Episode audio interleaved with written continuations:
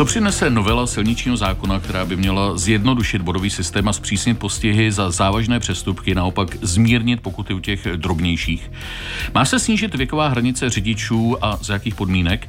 Co je hlavní příčinou dopravních nehod a jak na to nová pravidla pamatují? Hostem dvaceti minut radiožurnálu, které vysílá také Český rozhlas Plus, je vedoucí samostatného oddělení Ministerstva dopravy pro bezpečnost silničního provozu BESIP Tomáš Neřold. Dobrý den. Dobrý večer vám i posluchačům. Vláda dnes projednala významnou změnu bodového systému pokut a definic přestupků na českých silnicích. Co by se ve stručnosti od příštího roku mělo změnit? Jednak jde o změnu samotné té bodové škály, kdy dneska tam máme celkem sedm vlastně sazeb. Nově by byly pouze tři, tedy omlouvám se, těch sazeb je pět mm-hmm. bodových, pět bodových sazeb nyní a nově tři. To jsem, to jsem ten rozhovor nezačal, nezačal dobře, ale nepřesností, ale je to, myslel jsem už na to, že máme tu nejvyšší bodovou na sedmi, ale dneska zkrátka těch pět sazeb, nově jenom tři a cílem je to zpřehlednění. Aha. Potom je tam úprava těch sankcí, která se zvyšuje, ale pouze u těch nejzávažnějších přestupků a jsou to především zvýšení těch horních sazeb, třeba ve správním řízení. A opravdu cílíme na ty přestupky, jako je třeba vysoké překročení rychlosti, držení telefonu za volantem, samozřejmě předjíždění v místech, kde je to zakázáno, výjíždění na železniční přejezd, nebo třeba když vjedu na červenou v rozporu s tím signálem stůj, tak to všechno tam se zpřísňuje. Naopak u těch bagatelních je to mírnější. No a co bych nechtěl opomenout, co je důležitým prvkem, jsou nové, nové instrumenty nebo nové prvky pro začínající řidiče, pro mladé řidiče, které velmi potřebujeme, a to je řidičský průkaz na zkoušku, ale i ta pozitivní motivace v podobě řízení od sedmnácti. K tomu se určitě dostaneme. Povězte, kdo všechno se na těch přípravách, těch změn podílel.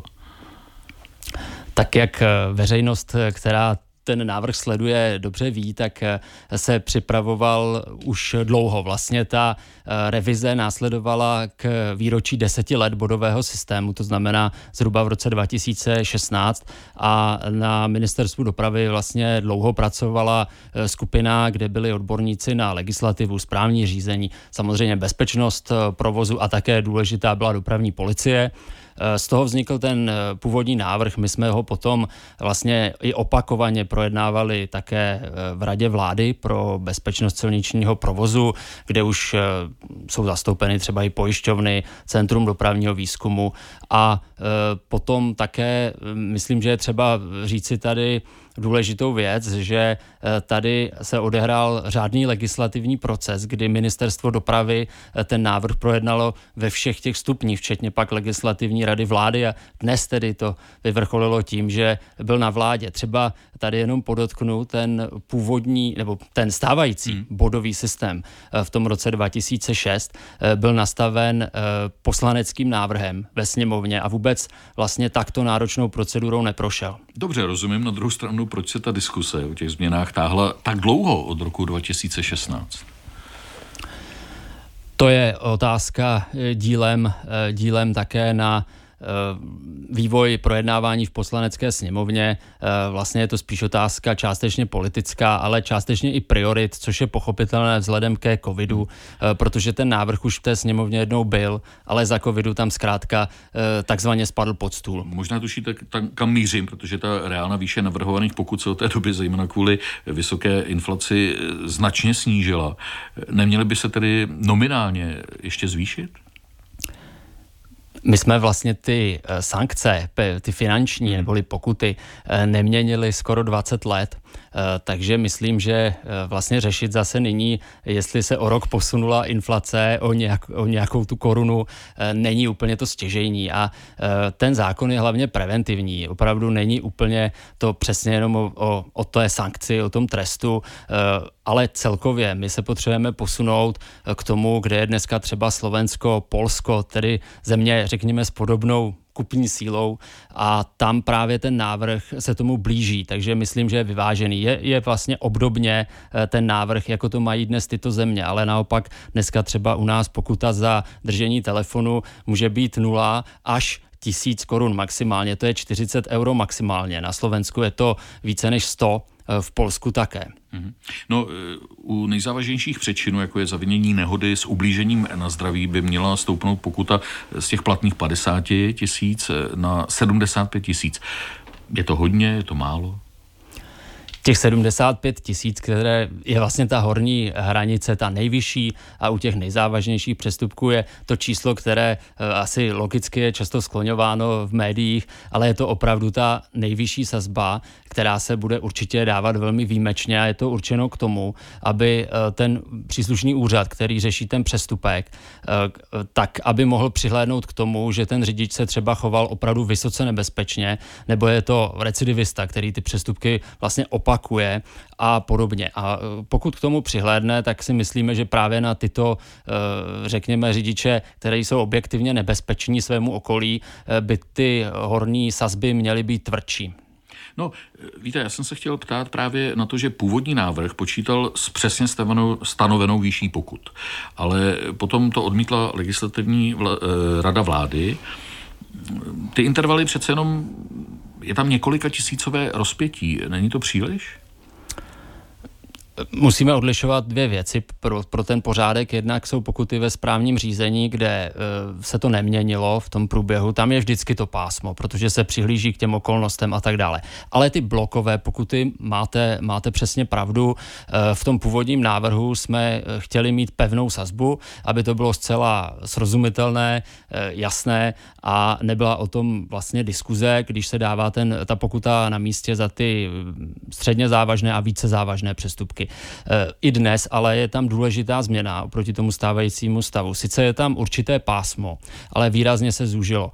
To pásmo je pouze tisíc korun rozpětí, a takže vlastně vla... o těch blokových, o, pokutách. O těch blokových mm-hmm. pokutách, tak jak to vláda dnes mm. schválila, tak vlastně je tam tisíc pět set až dva tisíce, dva tisíce pět set až tři a půl a čtyři a půl až pět a půl, v tom na místě nejtvrdším. Takže vlastně to rozpětí není zase tak velké a dneska je to všechno možné dávat od nuly. Takže to jsme samozřejmě výrazně zpřesnili to pásmo. No, na druhou stranu, jako bych slyšel větu úředníka v tom správním řízení: pane řidiči, projel jste na červenou, můžete dostat pokutu v rozpětí sedm tisíc až dvacet pět tisíc, tak co s tím uděláme? Vám to rozpětí nepřipadá nelogické, červená jenom jedna, ne? Tak to správní řízení už je věc, kde se opravdu dokladuje ten konkrétní přestupek, jeho okolnosti, je tam záznam nebo samozřejmě vyšetření policie, je, jsou tam argumenty toho řidiče, čili to už je... sedm až dvacet pět tisíc velký roz, velké rozpětí, to uznáte. Samozřejmě, ale musíme si uvědomit, že opravdu ta škála je potřebná třeba proto, že, když dám příklad, tak mohu... mohu při předjíždění a porušení zákazu předjíždění nebo předjíždění v místě, kde je to zakázáno, řekněme, předjet opravdu velmi pomalu jedoucí vozidlo, řekněme nějaký traktor. Sice tím opravdu ho předjedu tam, kde nesmím, řekněme, že to není v pořádku. Mohu za to nicméně dostat pokutu, může to skončit až v tom správním řízení. Vedle toho můžu třeba ve sto čtyřicet předjíždět, ohrozím tři okolojedoucí vozidla a dobře, je to velmi rozumím, těsné. Teď mě napadlo, že u té červené, což byl můj argument, tak ji můžete přehlédnout anebo záměrně projet, to se asi špatně prokazuje. Ale vysvětlil jste svůj postoj. Podle předběžných statistik, které se budou ještě upřesňovat, byl ten loňský rok druhý nejméně tragický od roku devatenáct set šedesát jedna, kdy se ty statistiky vedou. Přičemž ten, jenom pro zajímavost, ten nejméně tragický byl covidový rok dva tisíce dvacet, kdy se méně jezdilo, tedy i méně bouralo. Proč je potřeba zpřísňovat postihy? Tak na jedné straně já, nejde tady o mě, ale samozřejmě, že mám z toho radost, že se podařilo v tom letošním roce dostat na vlastně obdobná čísla jako za toho loňského roku, který byl ovlivněn těmi covidovými dopravními omezeními. Na straně druhé, ale za prvé pořád, pořád je to čtyři sta šedesát osm lidských životů zbytečných, je tam tisíc šest set těžkých zranění ještě na nad rámec toho. A víme, že jsou, jsou země, a je to třeba i Irsko, Španělsko, nemusí to nutně být skandinávské země, které jsou tím úplným lídrem nebo vzorem, kde třeba je těch úmrtí na milion obyvatel o třetinu méně zhruba než u nás. Takže my se máme kam posouvat a je i, vlád, je i cílem vlády během té dekády dostat, dostat na polovinu počty úmrtí. Takže pokud to nemá zůstat na papíře, tak my musíme přijmout nástroje, aby se to zlepšovalo. Navíc třeba rychlost nebo, nebo nevěnování se řízení, třeba ten telefon, tam se to nezlepšuje. Takže jsou věci, kde my musíme zkrátka na to reagovat. Hostem dvacet minut je dnes šéf BESIPu Tomáš Neřold. Chtěl jsem se ptát, jak se díváte na novinku, kterou je ta možnost začít řídit už od sedmnácti let pod dohledem bezúhonného mentora, ale vy už jste v úvodu řekl, že to vítáte, alespoň tak jsem to pochopil, že je to užitečný nástroj. Proč? Tady je to možná trochu překvapivé, že BESIP se staví za to, aby řidiči, ti mladí, jezdili ještě o rok dříve, když druhým dechem říkáme, že to je ta nejrizikovější skupina. Chtěl jsem právě namítnout, jestli je to prozíravé, protože třeba právě Martin Kupka, ministr dopravy z O D S, upozornil na to, že neskušených řidičů jsou tři procenta, ale způsobí asi jedenáct procent nehod. Takže... Přesto se velmi, velmi stavím za zavedení tohoto opatření a je to proto, že není ani tak podstatné, v kolika přesně letech. On ten, řekněme, mentální rozdíl u těch řidičů, za prvé je to velmi individuální, jak potvrdí většina psychologů, za druhé to je rozpětí několika měsíců, většinou to není ani ten celý rok, není to takový rozdíl, ale mnohem důležitější je, v jakém prostředí začne ten mladý člověk řídit. A je velice pozitivní, když začne řídit se svým rodičem. Obvykle třeba v Německu je to v devadesát osm procent je tím, ten mentor je rodič. A vlastně ty první, první návyky a první zkušenost s nějakou krizovou situací nebo situací, která je těžší a ty zásady toho, že třeba mám předvídat na silnici, jak, jak, si, jak si dávat pozor na jiné řidiče, třeba i ty agresivnější a podobně, jak řídit za mokrá, tak to mu může ten rodič významně pomoct. Je to úplně něco jiného, než když řídí sice od osmnácti, ale první zkušenosti nabírá, když jede z nočního podniku a má, má tam čtyři nebo tři další spolujezdce stejného věku. Před kterým se potřebuje vytáhnout třeba, ale no, do autoškoly budou moci budoucí řidiče nastoupit už ve chvíli, kdy jim bude patnáct a půl roku, tak přece jenom není to příliš brzy. My jsme to konzultovali i s kolegy ze Slovenska, kde to opatření už funguje, nebo mají tam zavedenou tuto, toto řízení od sedmnácti s rodičem a dneska už tam mají skoro jednu třetinu lidí, kteří to takto dělají a on, dokonce tam autoškoly říkají, že oni skoro jsou vnímavější, nebo že skoro se jim pracuje lépe s těmi, s těmi ještě v uvozovkách menšími nebo mladšími, ale to je spíš taková poznámka na okraji. Každopádně máme tvrdá data ze studií v Německu, my jsme ostatně vycházeli především z toho německého modelu, že ubylo o dvacet procent nehod těch řidičů mladých, kteří potom v tom jejich prvním roce, pokud to byli absolventi toho programu el sedmnáct, takže stejný, stejný návrh konec konců připravuje i Evropská komise pro, pro celou el sedmnáct, Evropu. To znamená to, o čem teď mluvíme, to je, že může s tím bezúhonným mentorem řídit už od těch sedmnácti let. Přesně tak. Hm. A ten... Hm. Tak to funguje. Ano. No... E- Do jaké míry tedy bychom se měli zaměřit i na autoškoly, protože jsou všechny na solidní úrovni? Už jste to naznačil, že vlastně někdy je užitečnější tedy, alespoň podle vašeho poznání, to, když ten mladý řidič vedle sebe má toho mentora, nejlépe rodiče.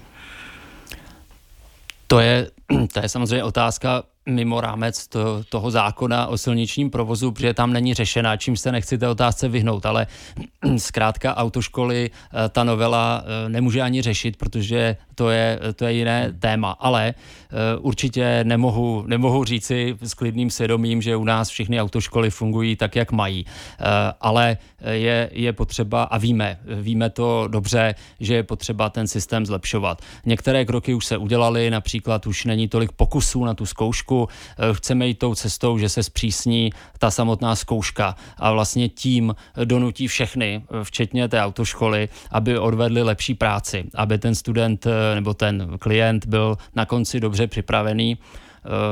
Dělají se taky velmi důležité kroky, které nejsou třeba tolik vidět, ale jsou průběžné, a to je obnovování otázek, které u té teoretické části mají uchazeči o řidičský průkaz absolvovat.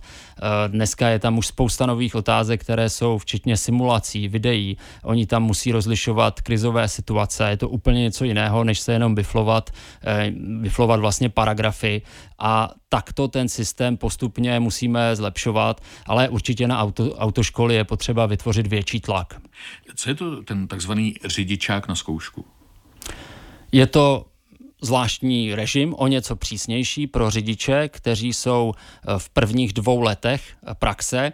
To znamená, tady neodlišujeme věkovou hranici, ale když někdo získá řidičské oprávnění, tak má jakousi, řekněme, ochranou lhůtu první dva roky, kdy má ten přísnější režim v tom smyslu, že pokud spáchá jeden z těch nejzávažnějších přestupků, to znamená, že ten přestupek buď je spojen se zákazem řízení, anebo je to přes, přestupek za šest bodů v tom, v tom systému, tak potom musí absolvovat dva prvky vlastně takového školení nebo programu pro ty začínající řidiče.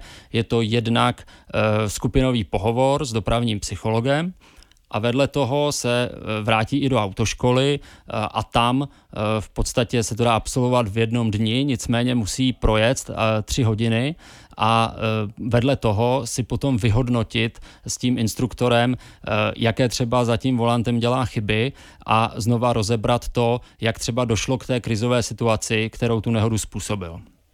O novele silničního zákona, kterou dnes projednala vláda, mluvíme se šéfem BESIPu Tomášem Neřoldem. Do jaké míry pamatují změny na cyklisty? Neměli by být přece jenom více chráněni? Cyklisté samozřejmě v tom zákoně jsou chráněni podobně jako ostatní účastníci silničního provozu, ti zranitelní. Na ty my určitě velmi myslíme, na chodce. Ale tady je potřeba říct, že legislativní změny vlastně sankčního systému, bodů, pokud nejsou, nejsou všelek, nebo není to nástroj na všechno. Za prvé už platí metr a půl, takže metr a půl toho povinného odstupu od cyklisty, který zaveden už byl, a otázku bezpečnosti cyklistů je potřeba vyřešit spíše tím, že budou mít lepší cyklistickou infrastrukturu, více cyklostezek, oddělených, a také, a to je důležité, ona vlastně nejlepší ochranou cyklistů a chodců je, aby řidiči dodržovali rychlost, nebo tu dovolenou rychlost a přiměřenou rychlost. A to je asi největší bolest u nás na silnicích obecně. Ta přesně, tak, přesně tak. Ale promiňte, že když jste se o tom zmínil, ta vzdálenost půl druhého metru, může to být, tedy pokud to poruší motorista, tu vzdálenost, vůbec nějak postižen fakticky? Jak se to prokazuje? Je to spíše otázka na, na policii, která je tím, kdo, kdo tu normu e, vymáhá. E, je, to, je to samozřejmě v některých situacích obtížné, to je potřeba objektivně přiznat. E, pokud existuje nějaký záznam té situace, e, tak ale e, může být policii předán a policie s ním může pracovat. K nejčastějším příčinám dopravních nehod patří podle ministerstva dopravy nedodržování bezpečné vzdálenosti od ostatních vozidel. Podle, myslím, vašeho zjištění doporučenou vzdálenost nedodržuje sedmdesát procent řidičů. Neměla by být například po vzoru sousedního Německa důsledně vymáhána zákonem? Bezpečná vzdálenost nepatří mezi mezi příčiny nehod, které vedou k těm, řekněme, nejtragičtějším následkům. Nicméně je pravda, že je vlastně faktorem, který třeba spolupůsobí to, že ta nehoda má těžší následky a podobně. A také je to poměrně častý nehod u těch, teda častá příčina u těch menších nehod, kdy dojde třeba k tomu takzvanému pouze plechu, tedy nějaké kolizi. A, ale také, a to si řidiči málo uvědomují, je To, je to problém pro plynulost provozu, protože tím, že právě nedodržují tu bezpečnou vzdálenost, tak zhoršují uh, tu plynulost. Co si o těch změn jako celku slibujete? Jaký je ten kýžený efekt? Je to jenom jeden díl do skládanky, to je potřeba říct. Ten zákon, podobně jako žádná norma nebo značka, když to řeknu přeneseně, není zeď, je, aby to ty řidiči nemohli stejně porušovat. Takže je třeba dodat, že je, je také důležité, aby ten zákon byl vymáhán na té silnici, ale taky v těch, v těch rozhodnutích, aby netrvala dlouho. A je potřeba, aby ho společnost akceptovala, aby jsme vnímali, že zkrátka na té silnici dneska jako moderní evropská země, kterou určitě jsme, je hodnotou, aby jsme tam měli bezpečné prostředí, aby jsme se v tomto posunovali a lidé zkrátka musí tu normu také brát vážně.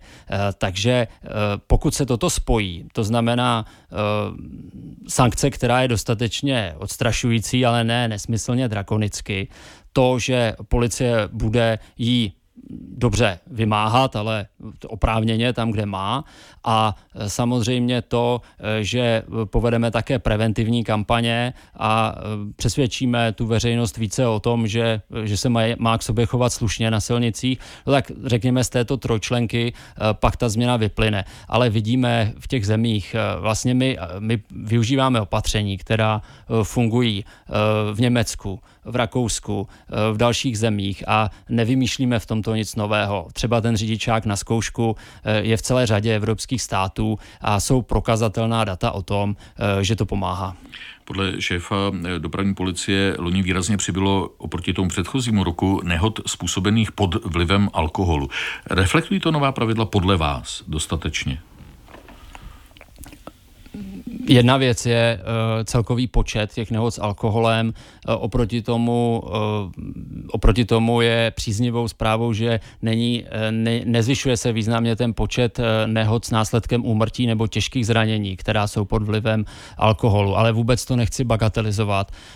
Uh, určitě ten návrh to reflektuje, že právě řízení pod vlivem alkoholu je pořád potřeba jaksi držet na uzdě. Reflektuje to například v tom, že se uh, od, v tom v tom nejpřísnějším pásmu e, zpřísnily tresty za odmítnutí testu na alkohol, což je e, taková jedna z možných vlastně způsobů, jak se vykroutit z toho, e, z té sankce. A e, Tam, tam nyní vlastně bude zákaz řízení až, až tři roky a je tam vlastně i to nejvyšší pásmo, pásmo pokuty. Takže tam určitě si myslím, že to bude citelně fungovat a konec konců i to samotné řízení pod vlivem alkoholu se také zpřísňuje. Očekáváte kolem návrhu novely silničního zákona větší diskusi ve sněmovně a v senátu? Tak nejsem politický analytik, ale pochopitelně, že očekávám náročnou a, a bouřlivou diskuzi. My jsme na to vlastně na Ministerstvu dopravy a na BESIPu zvyklí, protože ty naše zákonné normy jsou něčím, čemu vlastně, tak jak se říká, každý rozumí, protože jsme všichni řidiči a ono, ono to má dvě stránky. Na jednu stranu samozřejmě to pak přináší spoustu, spoustu podnětů do té diskuze.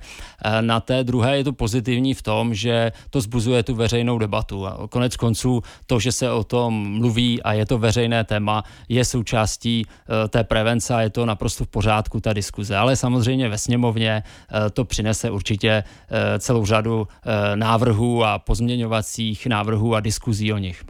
Přesto ale jednou větou věříte, že příští rok bude ta novela platná? Já tomu rozhodně věřím a je to, je to proto, že myslím si, že po těch dvaceti letech je shoda na tom, že ty základní věci musíme změnit. Hostem dvaceti minut byl dnes Tomáš Neřold, vedoucí samostatného oddělení Ministerstva dopravy BESIP. Děkuju, nashledanou. Děkuju za pozvání. Partnerem tohoto pořadu jste vy, posluchači Českého rozhlasu. Už sto let vysíláme díky vám. Děkujeme.